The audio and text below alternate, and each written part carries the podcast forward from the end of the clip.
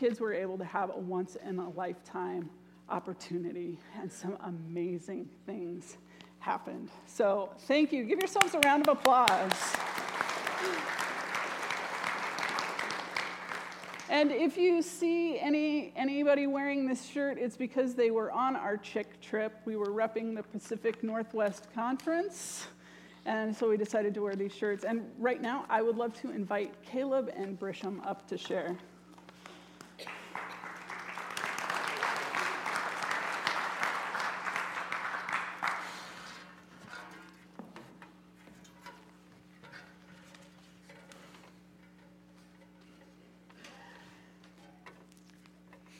My name is Caleb. And while we were at CHIC, we learned a useful tool to help us share the gospel. God created our world with the intention for it to be good. He created people to have a relationship with each other and along with God, along with taking care of the earth. Evil damaged God's creation and with it his intention for the world. Evil also broke our relationships with each other and God.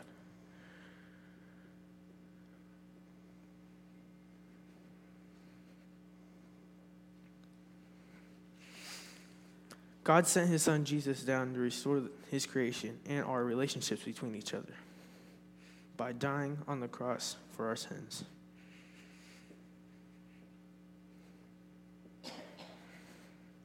Once we've accepted the gospel, we are sent to serve our communities and restore relationships between ourselves and God.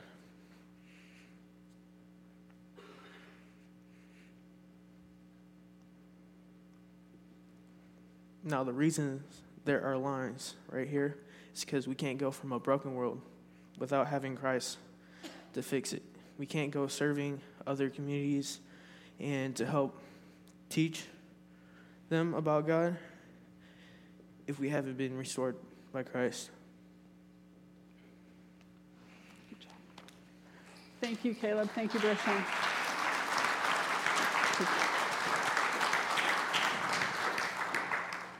Um, now I'd like to invite Maria up to share.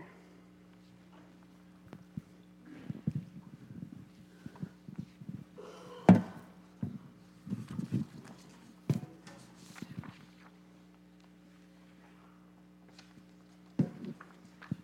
morning, everyone. My name is Maria. You've probably seen me up here a few times and as a backup vocalist or back there on AV. I got to be part of a very lucky group of people that was part CHIC. And it was the first time and my also last time because I just graduated. So there was a lot of things that really stood out to me. And one of them was that you, how you go from the water to the wilderness. We had a speaker on Tuesday, which was Robert Madu, who was the first one we saw in the video, who really highlighted that as a Christian and as a believer, there is a trajectory that all of us will go through or have gone through in our, in our lives. From comfort to conflict, or from the water to the wilderness. What Madu went on to say about, about that was how after John baptized Jesus, Jesus was immediately sent into the wilderness, and after fasting for 40 days, he was tempted by the devil. After hearing this, it really spoke to me personally. Because throughout my life, there has been those calm, comforting moments where I experience the water, like CHIC or mud, for example. However, just like the ever changing weather in Washington, just wait a few minutes because it will change on you.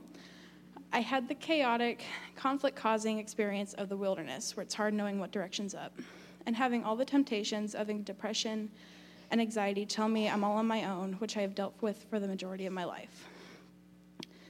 It was hard accepting all of that was part of God's plan for my life. And I am sure there's a few of you that have also experienced some of that as well. Something else I found interesting was although talked about in Matthew 3 13 through 17, and John, obviously, for those who keep track, obviously it's really shown in Mark chapter 1 on how immediate this was happening for Jesus. Jesus gets baptized, the heavens opened, the Holy Spirit descends like a dove, and the Spirit leads him into the wilderness. One thing Madu said that is the smile from heaven that attracts the scowl of hell, which means that God isn't not pleased with you.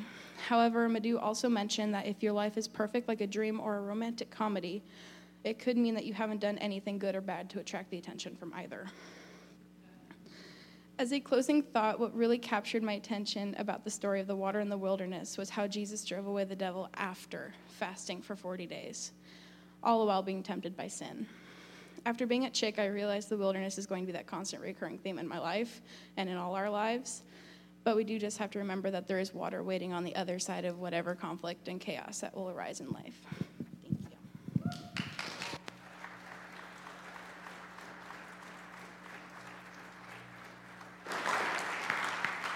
We now have a video that was put together by Amelia. Um, so. My name's Amelia, and a couple weeks ago I got the awesome opportunity to travel to the Covenant Youth Conference in Nashville called CHIC. And while there, I heard lots of really hard hitting sermons, including one by Pastor Megan Marshman. During her sermon, she had many really important ideas and concepts to keep in mind as a Christian growing in faith. But perhaps the one that struck me the hardest was one that she had in the very beginning of her sermon, simply about cups. So here's a cup I totally had lying around and did not place before the beginning of this video. Basically, in this analogy, everyone has their own cup filled with love. And I find that I and many of my friends will go around splashing love and kindness on others because, you know, that's what we all should do. So we splash love on our classmates and on our family and on our friends and on our teammates. And that in itself is wonderful, but here's the unhealthy thing that I realize I fall into much too often.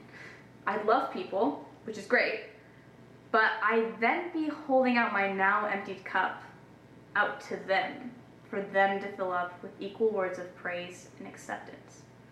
We become dependent on others to be what fill us up, for their opinions and approval of our appearance and personality and talent and work to be what defines our own self worth and value.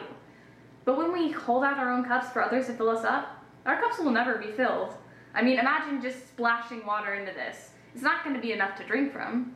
The viewpoints of others can never truly make us feel loved. They will always just splash out, leaving a 16th full cup, or even less than that, really. However, when we face our cup away from the world, from all its temporary pleasures and safeties, and tilt our cup up, the way a cup was meant to sit, we are not filled with the simple opinions of the people around us, but are filled to the brim, overflowing and flooding with love from up there, God. we don't need the wavering approval of those around us because we are already loved so deeply and cared about so strongly by the only opinion that truly matters. When God said that we are all made in His image, that wasn't just something to put on a Pinterest board or to put on a vintage wooden sign. He means that we are all made just how He wanted, that He sculpted and created us with intention and care, and that He loves us just how we are. Overthinking everything you say, or how you present yourself, or how you seem to live, isn't what really matters because you, the true you, with all your quirks and oddities, is who God made. God didn't make us to be all the same. I mean, that would be incredibly boring if we all had one person just walking around the earth in millions.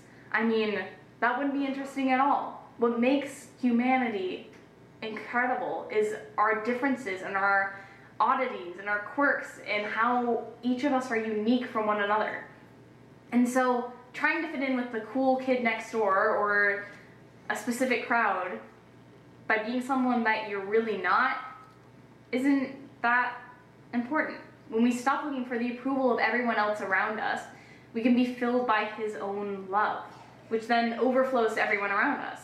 Like, imagine this cup in Niagara Falls. I don't know about you, but I'm pretty sure this cup wouldn't only be filled, but everyone's cup around it would also. But this wouldn't be from my own cup's water, but from the water from God Himself. Essentially, what I'm saying is, in this huge convoluted metaphor, is that if we stop trying to worry so much about everyone else's opinion and think more about God's, we not only feel more full ourselves, but we help to fulfill everyone around us too. And that's all.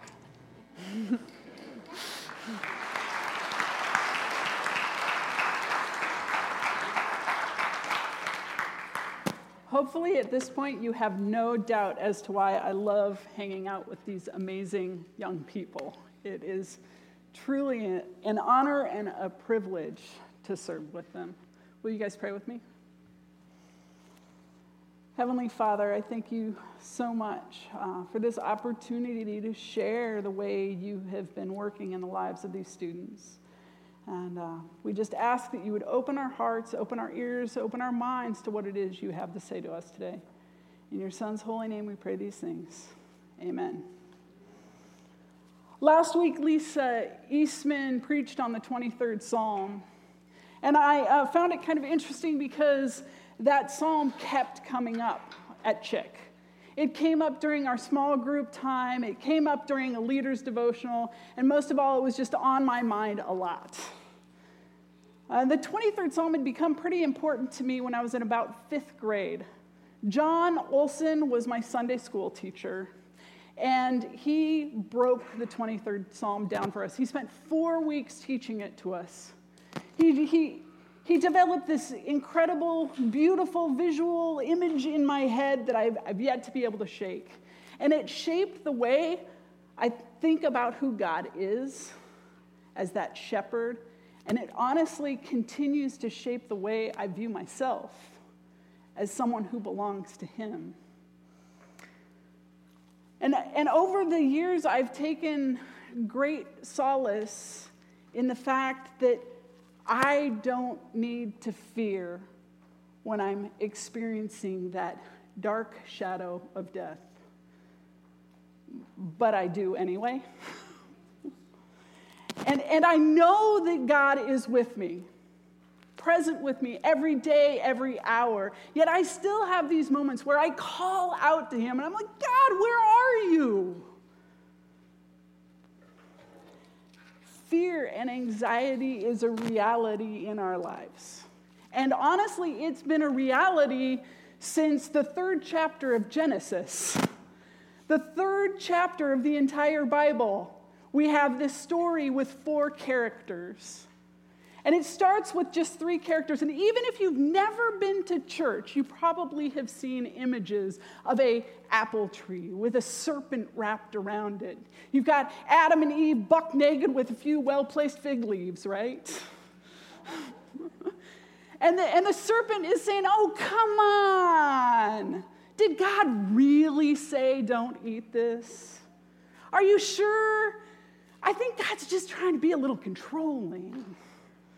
And so they stand there and they choose to be disobedient. And one of the first realities of their disobedience is they begin to be afraid and they hide from God. But God is good and He searches after them and He takes care of their needs. But the reality is, is there are still consequences to their disobedience. In a lot of our translations, we read that Eve is to have pain in childbirth, and Adam is to have toil when he tries to farm the land. But in the Hebrew, pain and toil are actually just one word used to express both. And it's probably more accurately translated as anxiety. See, fear and anxiety have been a reality in this world ever since it became broken. According to the National Institute for Mental Health, this year, 19% of the US population will experience a diagnosable anxiety disorder. 30% at some point in their lifetime will be diagnosed with anxiety. And whether you've been diagnosed or not, fear is that reality of our life. Otherwise, the Bible probably wouldn't mention it over 365 times.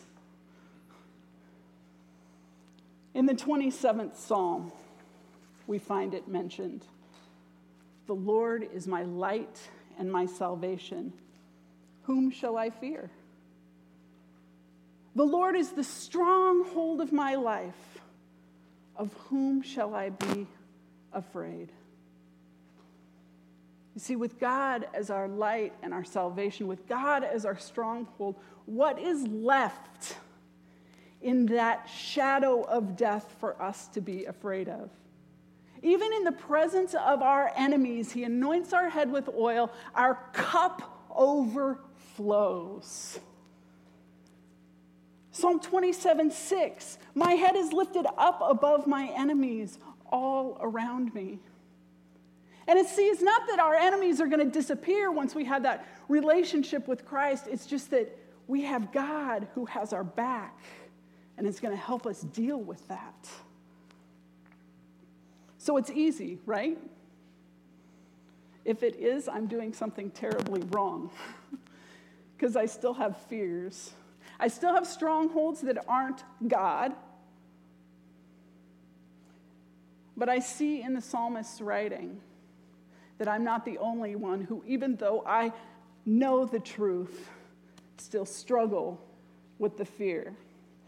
So I'm going to I'm going to paraphrase Psalm 27. God, you are so rad, and I don't need to be afraid.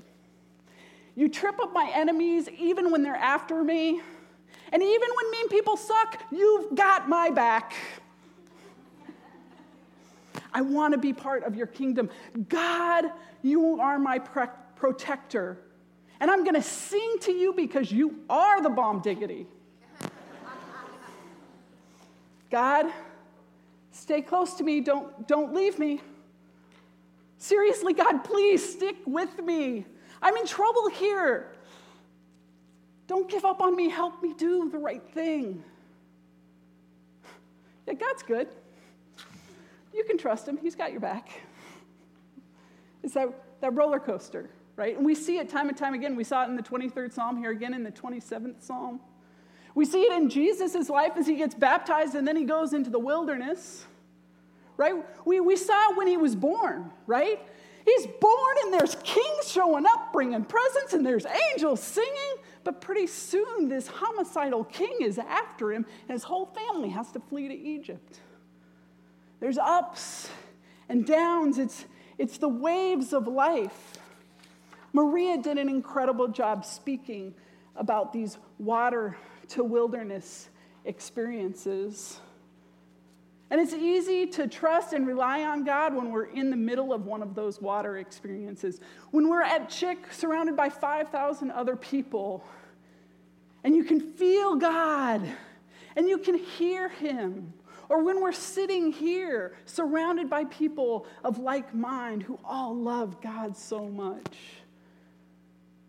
But then there are the times where we find ourselves groping around in the darkness, and the spiritual food and the spiritual water seems to be desperately lacking. But He's there, right? He's always there. The question is then, how do we keep our focus on Him? Psalm 27 6. I will offer in his tent sacrifices with shouts of joy. I will sing and make a melody to the Lord. It may be hard to get into the mood to worship when you're feeling anxious, but I would argue that it's even harder to be anxious when you're worshiping. And what about prayer?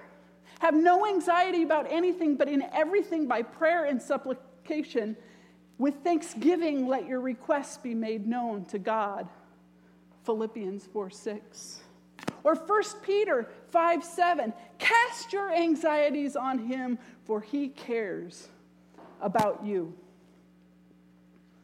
In talking with one of uh, my co leaders there at CHIC, she expressed how her small group kind of has this saying that, that you can pray or you can worry because you can't do both.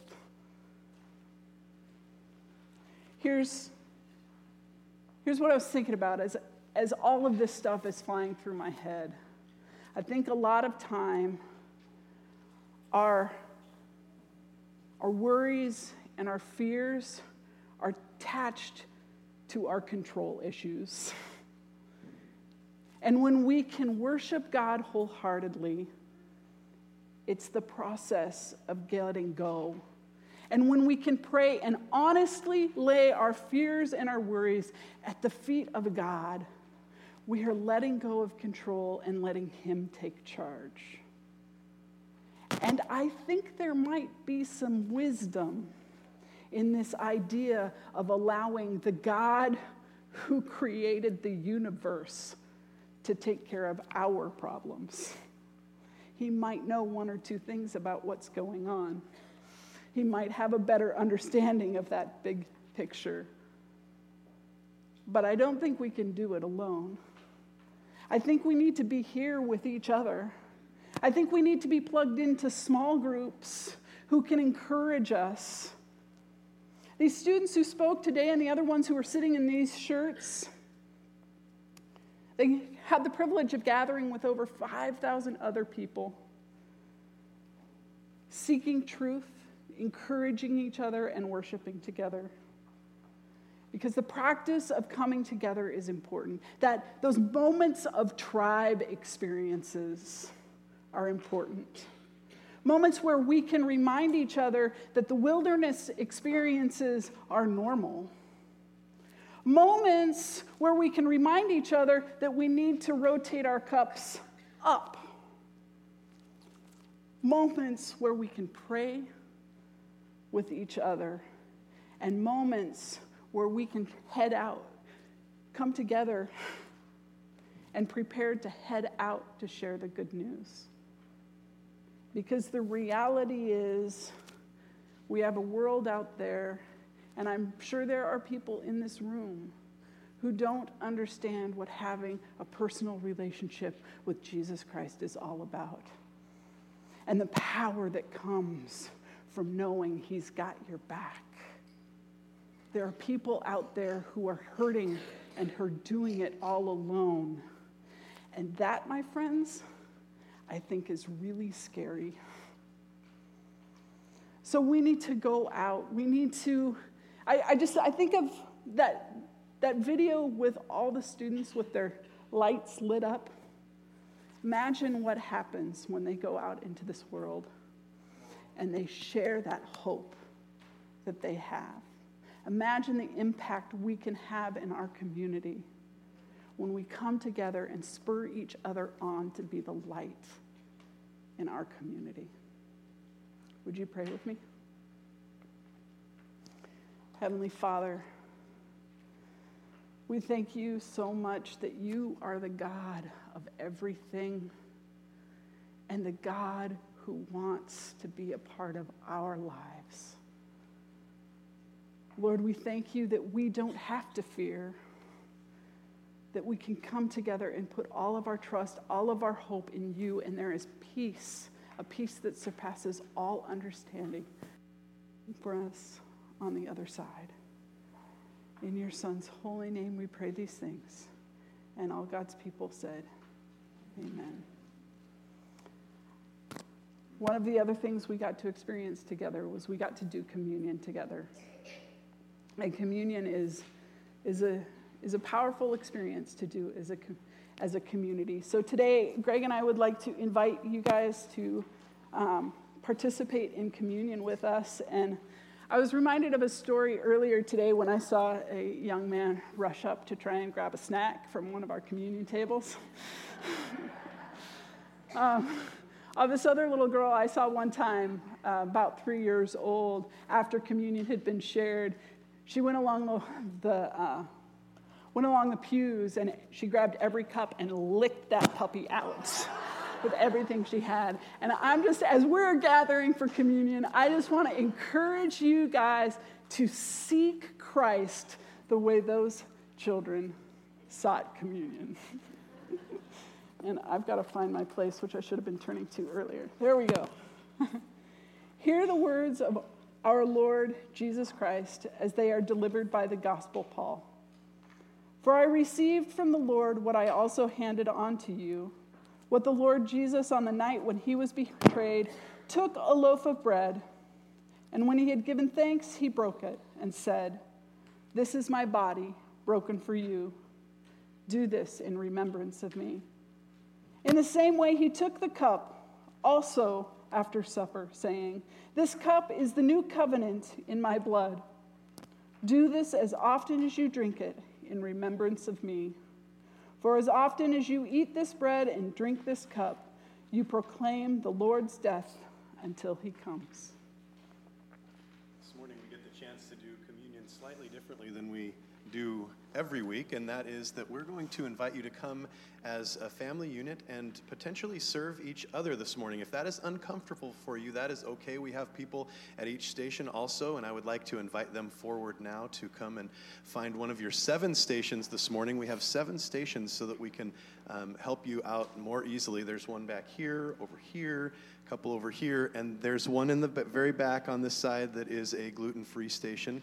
Um, that if you need to go there, that would be okay. So, as, as a family, you can come together. As a group of people, you can come together and serve one another. As an individual, you may come. And if there are some who would like a holy moment in their own seat, in their space, we will come and find you. So, you can just uh, give us a little wave and we'll come and find you and, and uh, serve you in that space. That's an okay thing to do as well. So, this morning, as you come, um, there will the, the words that will be spoken is that Jesus' blood is shed for us and his body broken for us for the forgiveness of sins. You may hear that between those who come up, and, uh, and that is why we come and take communion to remember. To remember what he has done for us. So I would invite you all to come when you are ready.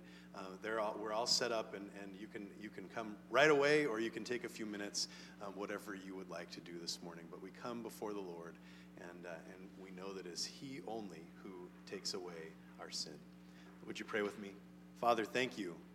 Thank you, thank you, thank you that you do take sin away. Father, thank you that you fill our cup. And God, as we come this morning, we pray that you would fill our cup in this moment and that we would remember the sacrifice you made for us. It's in Christ's name we pray. Amen. Mm. Amen. Please come.